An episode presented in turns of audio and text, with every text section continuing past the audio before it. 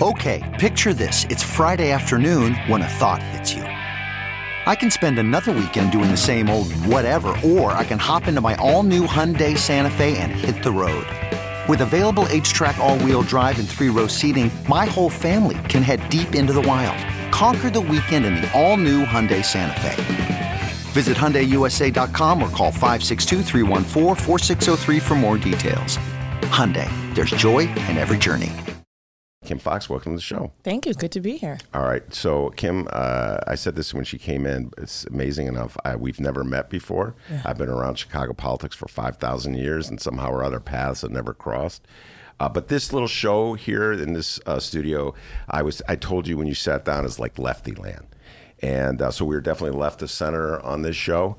Uh, most of my listeners, we've been obsessively talking uh, to one degree or another about Smollett Gate. I call it Smollett Gate since it erupted. But we have a, generally a different take uh, on what went down. Uh, I am uh, bound by my leith, my my oath of allegiance to the journalistic code to ask you a Smollett Gate question. Uh, I will get to the Smollett Gate question eventually, and uh, we'll be really curious to hear what your response is. Uh, and but I just wanted to start by saying that, yeah. by all that, that this is lefty land, and so a couple of concerns that people uh, who exist in this world that I have. Uh, the biggest concern about your campaign is that you have not been forceful enough in promoting the causes that got you elected, that got you in trouble with Smollett Gate, that that got you the opponents that you have with Smollett Gate, uh, that uh, that led to the grilling that you got at the Chicago Tribune editorial board, yeah. where they flipped you on one side and flipped you on the other, and you had oh boy Conway coming at you too. Yeah. Uh, so that's generally where people on the left come from things. Uh, so we'll get into all that. I'll just start with this notion that popped in my head when I was walking uh, to the studio today, Kim. You become a symbol uh, whether you realize it or not, of like it, it really depends on your p- political persuasion. Mm. To p- people on the left, you're a symbol, uh, as Lenny was mm. saying, of yeah. criminal justice reform, and to MAGA hatters. Uh, and uh, Tribune editorial board writers, you're a symbol of everything that's absolutely wrong uh, with the Democratic Party and with uh, people who who uh, believe in criminal justice reform. So, how do you view that? Do you know? No, as you were saying, I was just thinking uh, they're making a remake of Candyman, the the movie about the boogeyman from Cabrini. Yes. I'm like Candyman for the people on the right. If you say Kim Foxx five times, um, bad things will happen to you. That's how I feel right now. Um, you know, I I came to this work not trying to be anything other than a prosecutor who was thoughtful about the work that we did and recognizing the power of the prosecutor and having seen that power be used in ways that were oppressive to many communities much like the one I came from. And so I didn't come into this work thinking that somehow I would be emblematic of anything other than fair and just. And watching the last year or so and the you know demonization or deification of me has been an interesting thing. I mean, I I got four teenagers at home. They keep you straight up grounded. Like we don't know what any of that is. You know, did you sign my permission slip? So I'm just trying. I'm just trying to do good work. Um, I find it confounding um, how sides have played out in the last year about who I am and what I represent. Well, let's talk about both yeah. uh, the demonization and the deification. That's good. I hadn't even thought of the alliterative. Uh, let's talk about the, the demonization part of it. Yeah. Uh, why do you think they're demonizing you? I think a couple things. One, someone like me has never had this job before right? And I'm unapologetic about that. Not what do you mean by someone like you? Someone like me, one, we've never had an African American elected to this position. Cecil Partee was appointed, lost. Um, and we, so we've never had one elected, not a black woman, not one from public housing. Um, and one who has said, like, listen, the system is broken. I didn't run for this office with this. I'm going to come in. I, you know, my opponent says I really enjoyed my time in the office, and that's why I want to go back. I really struggled when I was an assistant state's attorney for 12 years, knowing that we were doing things what we were saying in the name of justice, and seeing so many people churn in and out, and feeling at the end of the day, there were days that were really gratifying. You you you won a case and the victim's family felt some measure of justice, but there were many days where it really was not gratifying. That that I felt as though I were part of a system that was designed to break communities like the one I came from.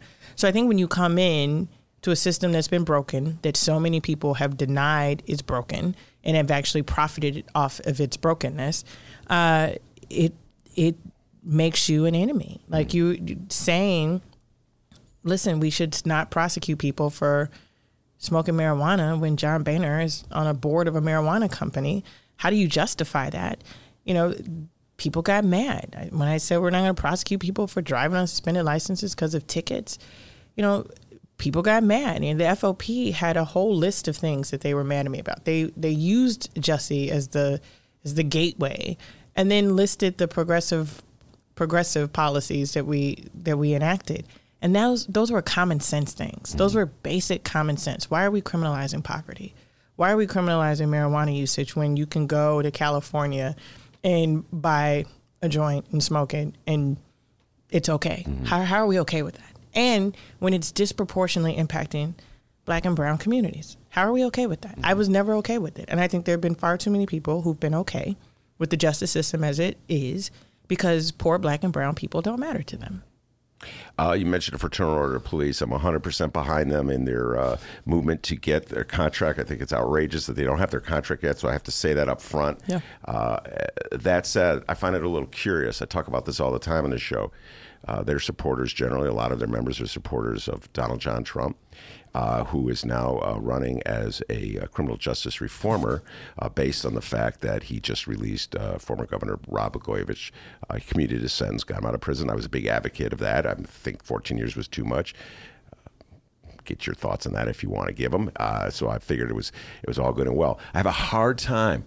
Follow me in this, Kim Foxx. I have a hard time dealing with Donald Trump promoting himself as a criminal justice reformer because he led Rod Blagojevich out at the same time uh, using Smollett Gate to hammer you and try to defeat you.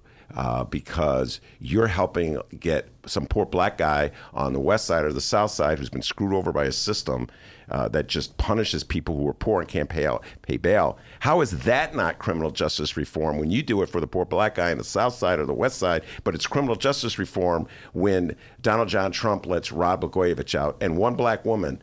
Uh, Alice Marie Johnson, yeah. let's not forget her from Kentucky. How is it criminal justice when two people are the beneficiaries of it, but when hundreds of people are the beneficiaries of it, it's not criminal justice reform? Right. I, I, I I'm following you, and I it's hypocrisy. It's it's it's uh, justice reform for expediency's sake. I mean, I, I look. The First Step Act was a first step. It is it's movement on the national level. The real meat and potatoes of criminal justice is on the ground. Uh, it's in county offices. Ninety percent of criminal cases are on at the state level. I think people will glom to that which makes them feel like they are doing something and have the cognitive dissonance to and tune it out when it doesn't match up to the reality. I mean, I, I find a lot of hypocrisy in the criticisms that, that I get. Mm-hmm. Now, your response was very measured. You were very non-Ben. And this gets to the Delmarie Cobb uh, point about you. Yeah. Delmarie Cobb, dear friend of mine, yeah. a dear friend of this show, comes on all the time. She's yeah. a supporter of you. You should know this. Yes, you, I do. She speaks uh, well of you, but she says she's frustrated that you're not forceful enough in defending the principles yeah. uh, that uh, you ran on and that are getting you in trouble. This is the Delmarie Cobb theory, and I, I subscribe to it. Yeah. Uh, so here I just threw you a pitch that you could have hit out of the park. You could have ripped Donald John Trump. You could have shredded him to pieces, but you were measured in your response. Yeah. I mean, look, I, he is who he is. I mean, I, I and I'll just be frank because we've got 12 days. I'm looking at my people over there who are like, oh, here she comes. Um, but we got 12 days. So I, I actually don't care. I don't have the luxury as a black woman to be as forceful. And, and I get that Delmarie is a black woman and, and wants me to do that. But there are, I've seen the way that I'm depicted on TV. I've just seen the pictures that they use. I've seen the rhetoric. I've seen, you know, Second City Cop Block, who's dubbed me Crimesha um, from the day I took the oath. Um, there is an element of race and gender that is in the air that when I am forceful, when I am not as thoughtful and as articulate, it is there she goes. Mm-hmm. And so I recognize as a first in this role that there haven't been people who look like me who do this have done this. That I don't get the benefit of um, not being measured. I just don't, and it is frustrating to me because people then feel that they can do or say. the The reality is the FOP marched on my office with four different white nationalist groups. Four white nationalist groups. The Sun Times wrote about it. It took them a month to write about it, but nobody else did. And I have said and asked, and people ask me all the time, why? What is the relationship with you and the FOP? Why? Why do you have such a hard time? And I was like, it's interesting that you would ask the woman that whose job they marched on with white nationalist groups who felt comfort in their company. Why do I have a problem with them? As though somehow something's wrong with me. And so it's not that I'm not forceful. It is the trick bag that you're placed in when you are a woman, when you are a woman of color in these roles where the dominant culture gets to tell you who you are and what this issue is. This issue with Smollett, because I'll just take a head on, you've got 12 days left, is, excuse my language, it's bullshit. Sorry. It's a podcast. it's a podcast. I, you know, hold me accountable. Absolutely. If, if we we could have done a better job of explaining how this fits in the context of the work that we do, and in the process of doing it, we owed a greater level of transparency to the people of Cook County. Absolutely. We are a year out. It's been a year. And what I say when I say that, it is not that it didn't matter, not that people had questions. This was the we were dubbed the false confession capital of the United States here in Cook County death row was cleared because we had so many people who were wrongfully convicted sitting there. We have Sergeant Watts who have sent countless men to prison for crimes that they didn't commit. We have an abysmal homicide clearance rate. We have horrible violence. And that the narrative that somehow this case about a low level offense with an actor who pulled a prank, I'm not saying it wasn't offensive. I'm not saying that it wasn't um, something that you know garnered our attention. But a year later, when I'm sitting with parents who are mourning the loss of their children, mm-hmm. that the the Tribune editorial board would spend almost 35 minutes focused on this without talking about what this office has done or has the power to do. Um, and I do have to sit there and nod, you know, with with all sincerity of listen, I'm I'm I hear your question and I recognize that concern. When inside I'm saying I know people in the neighborhoods. Thought that this was this case was stupid, probably were mad at me for the way I handle it, but have moved on. Mm-hmm. And the fact that those in power, the power to be able to talk about this, have chosen not to, I think speaks volumes. What do you think it says? I think it says that for convenience sake, we believe in criminal justice reform but when the reality of it hits, we don't like it. It's not comfortable. Because if you look at the 770,000 records that will be able to be expunged as a result of mar- marijuana legalization, or the 55,000 people who will get their licenses back because of the License to Drive Act, where we're not suspending people's licenses anymore, or the 100 plus people whose wrongful convictions have been vacated during my time here the work that I've done on just those three issues have the potential to impact over 800,000 Illinoisans. But we're talking about one dude. Mm-hmm. 800,000 to one. Yeah. What are we doing? Well, to me, it says that the powers that be really don't believe in criminal justice reform. They just as soon uh, have the system go the way it, it is going.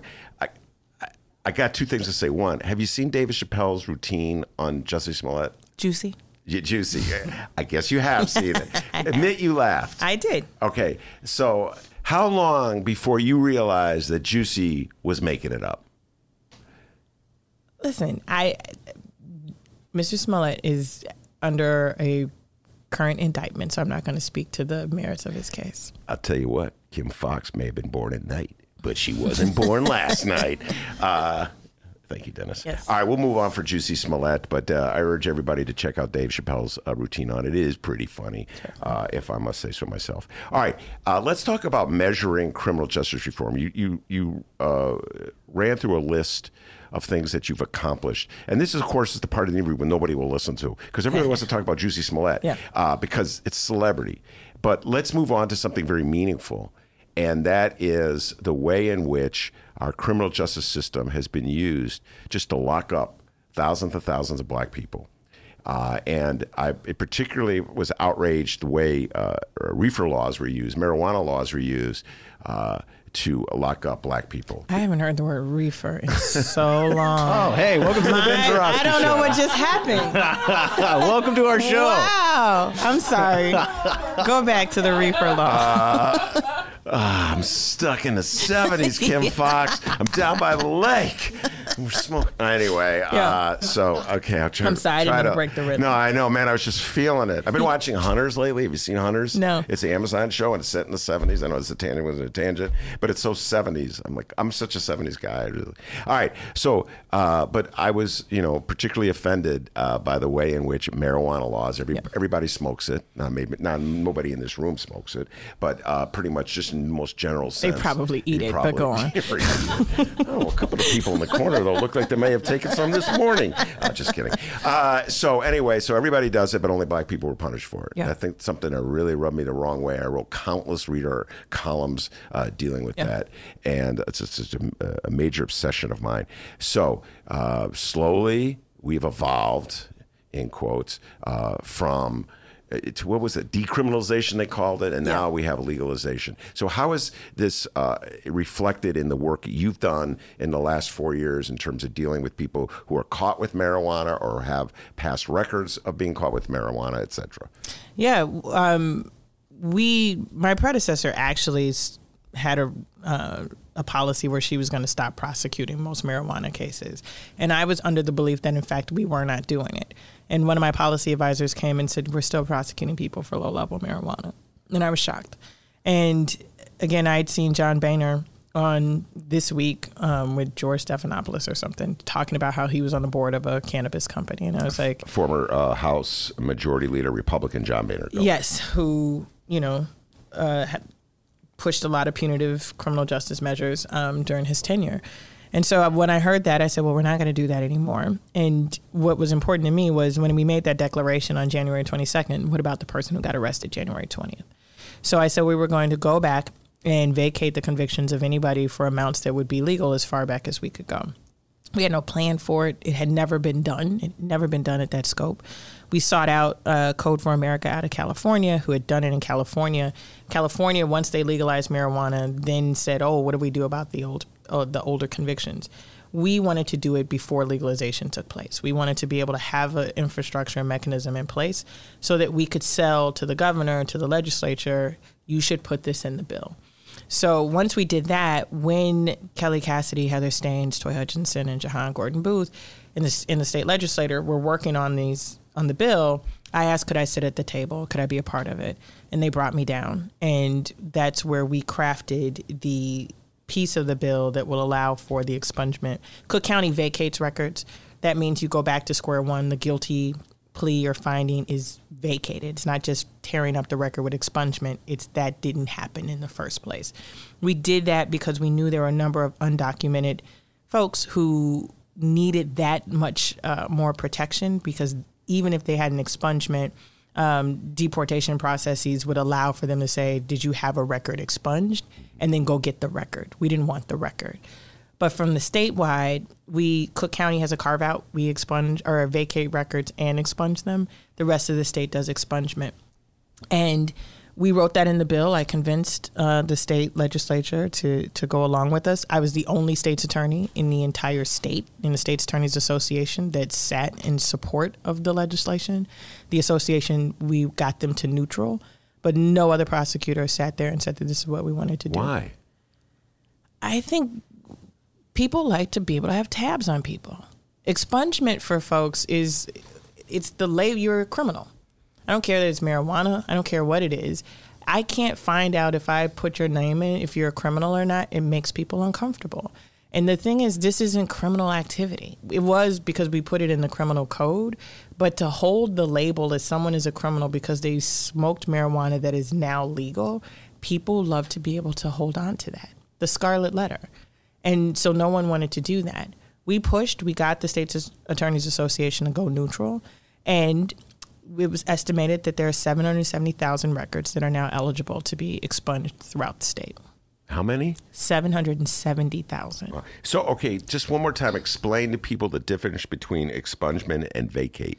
Expunging means you have a record that we're now going to basically conceal from public view. It's like we're ripping up it so no one can see it, but you still were found guilty. We just took it off your record.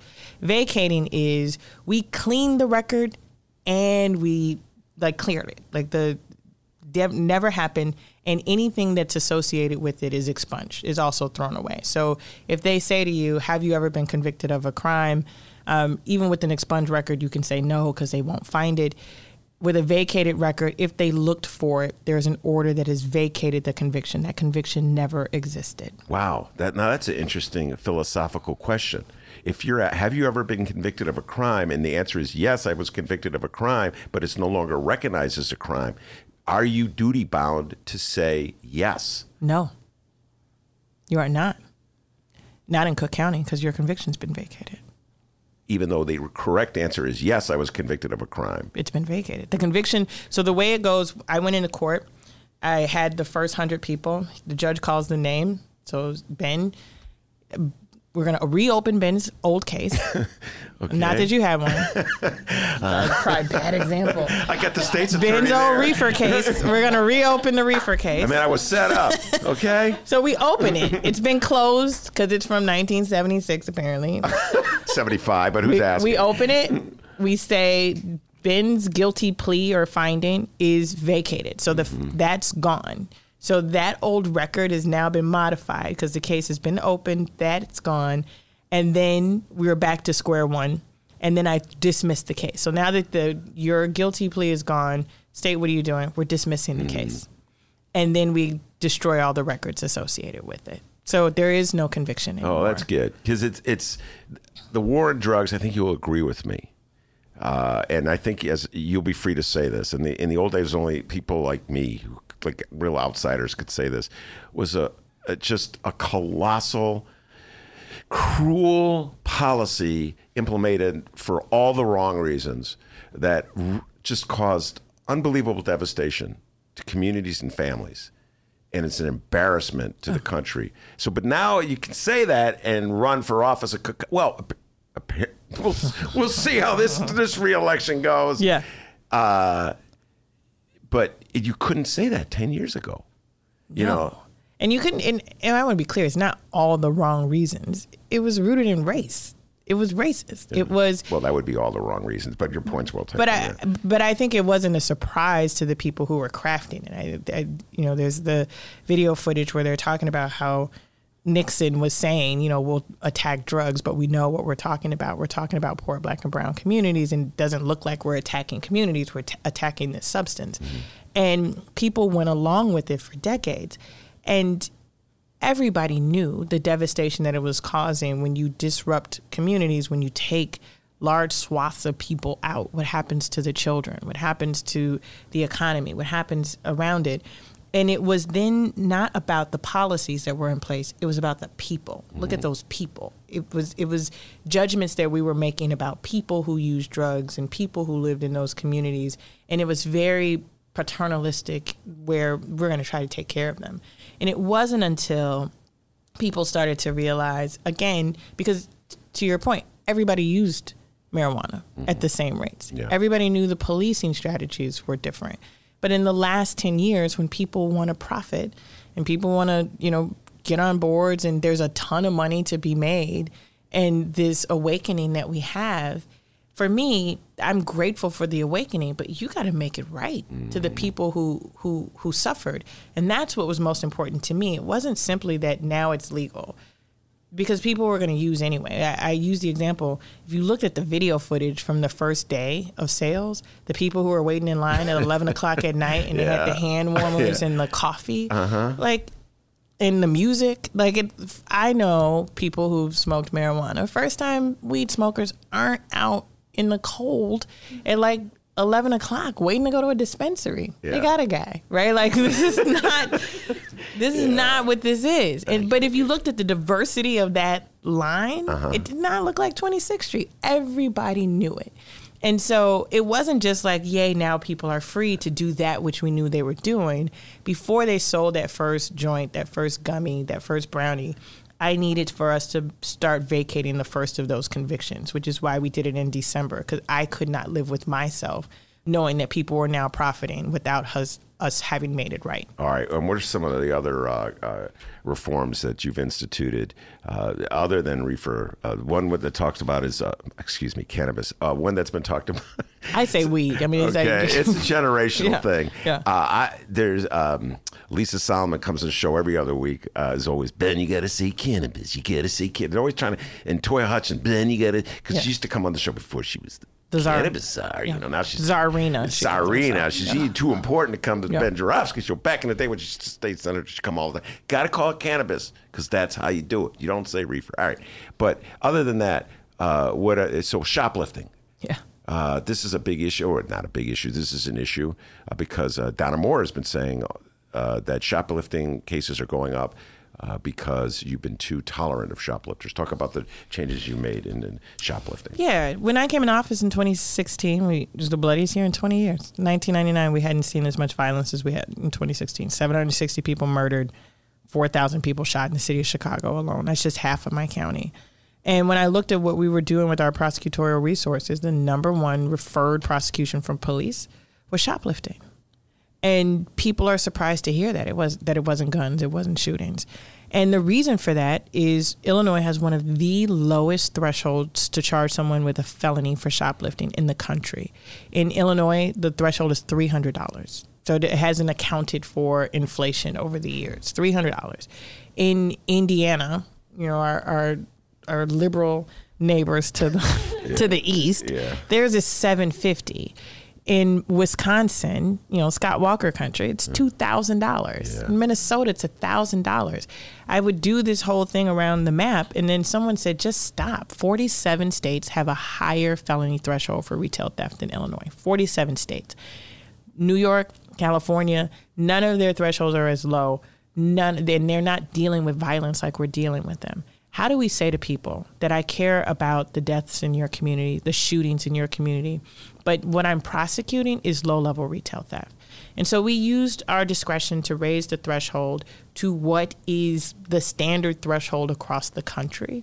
And this notion of this fear mongering notion that, that people do of now people are stealing $998 before tax worth of stuff because they feel like they can get away with it. okay, yeah. It's it's crap. Mm-hmm.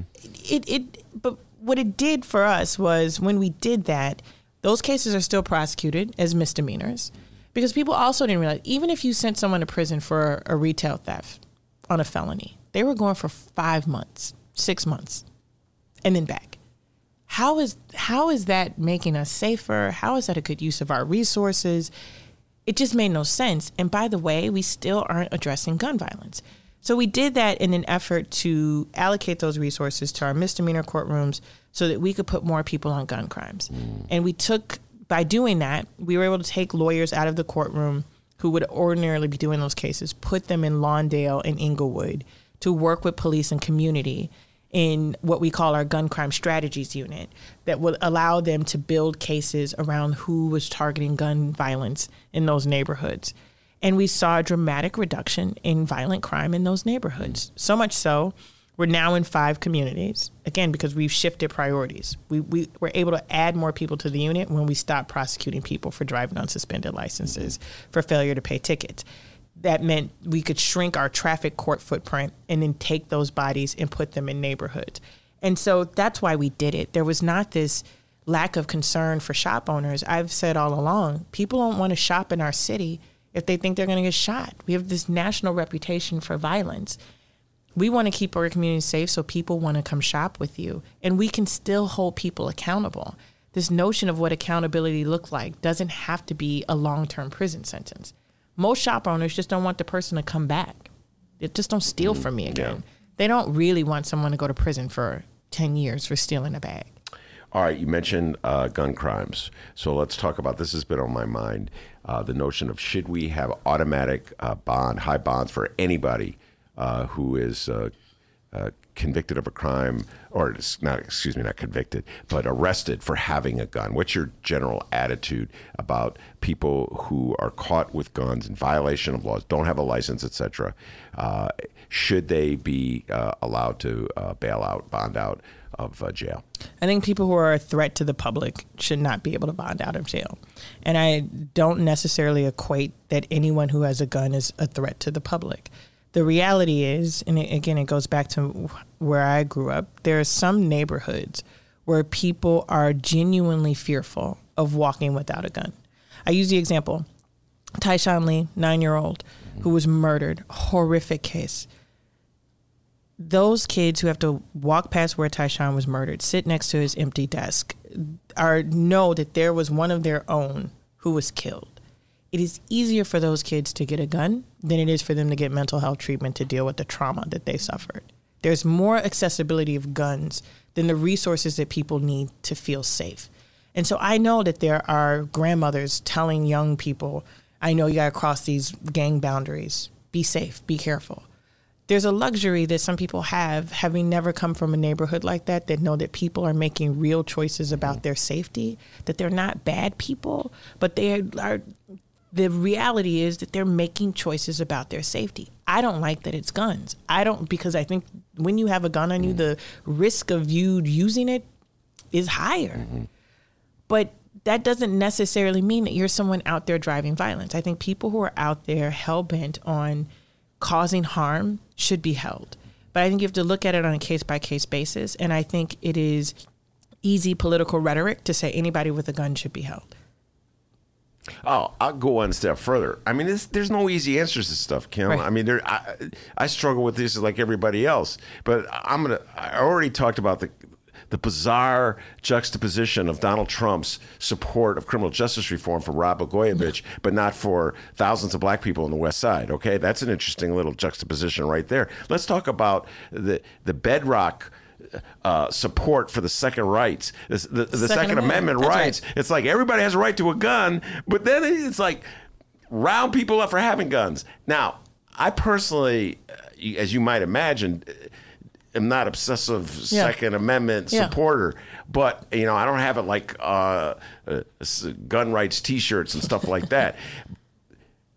But I can see the contradiction here. You know, yeah. where's the national uh, the, NRA. NRA. to support you on this initiative? Do you follow what I'm saying? Again, yeah. it's a because it's not real. Like I don't even think, even with Donald Trump and, and Blagojevich, I don't think that was about criminal justice reform. I think that was a president who for his own criminal behaviors like has used the justice system to to free his friends and to like create a narrative about the power of prosecutors and he's righting the wrong um, i don't think that they you know there's a joke it might be chappelle I, it is a, another chappelle joke who says if you want to change gun laws in this country like arm every black person. Yes it's david chappelle. and, and, people will then want to regulate how you use it. Mm-hmm. i you know i i think that they we give too much credit for them like being how do how do they reconcile? They don't care. Right. like there's not a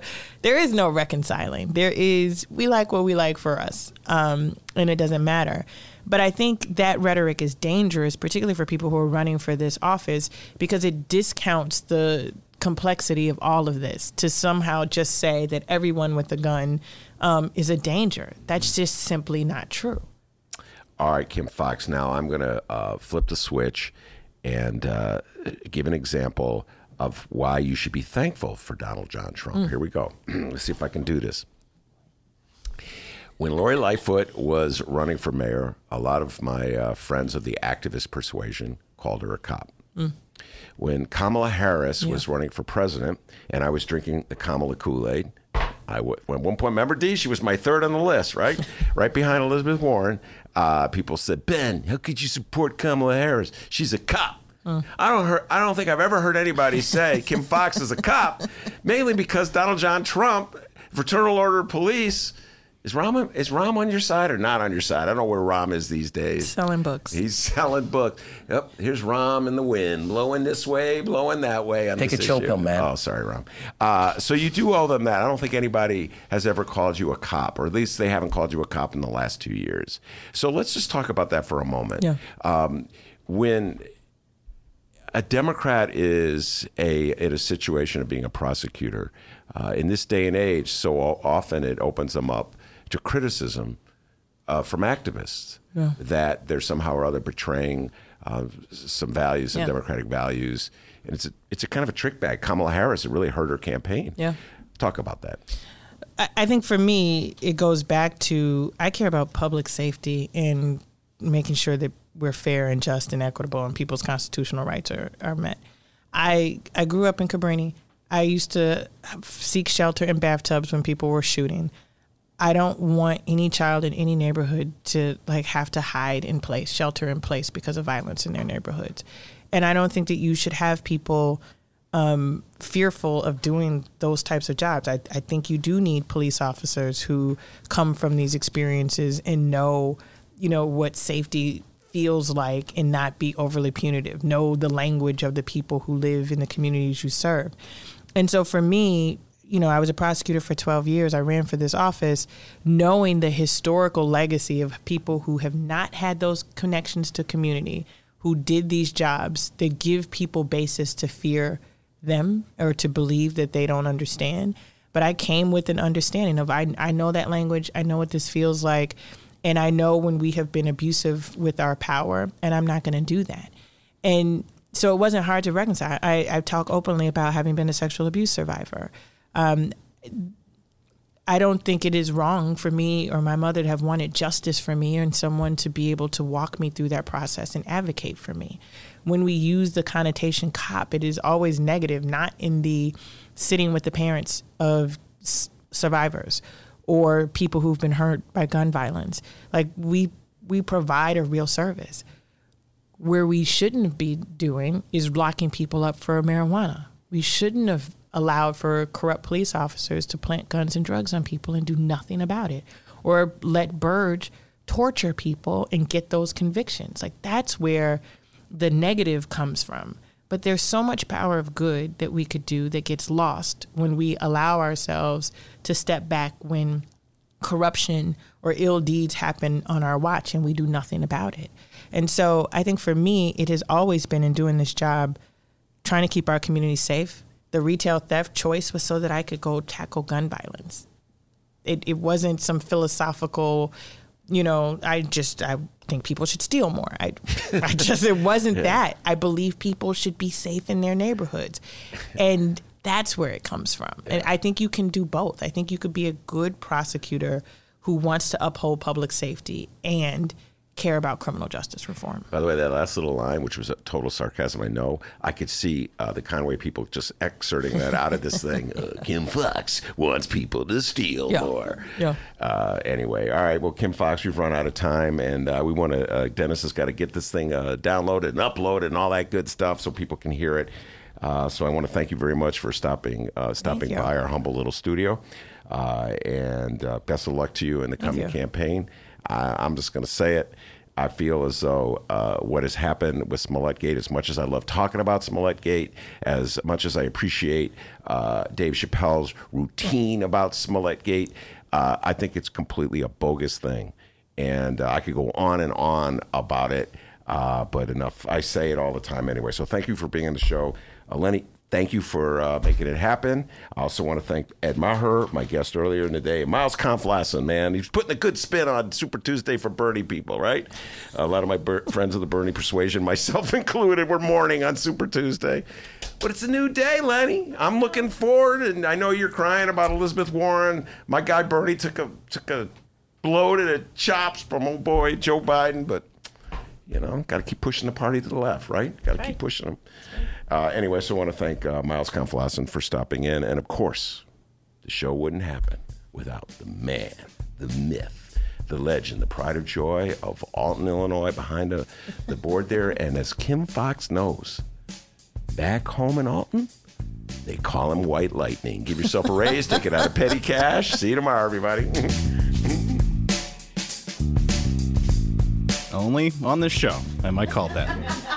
And remember, you can download previous Ben Joravsky shows and Benny J bonus interviews at both Chicago Sun-Times and Chicago Reader websites and wherever else you download your favorite podcast. Downloaders, we live stream this program. It's true. Tuesdays through Fridays, 1 until 3 p.m. Central Time at both Chicago Sun-Times and Chicago Reader websites and the Chicago Sun-Times YouTube channel. Join us on YouTube and you can join the live stream chat. Join Brianna, Babs, Steven, and so many more Join us. We do a live show, but download as well. We'll see you tomorrow.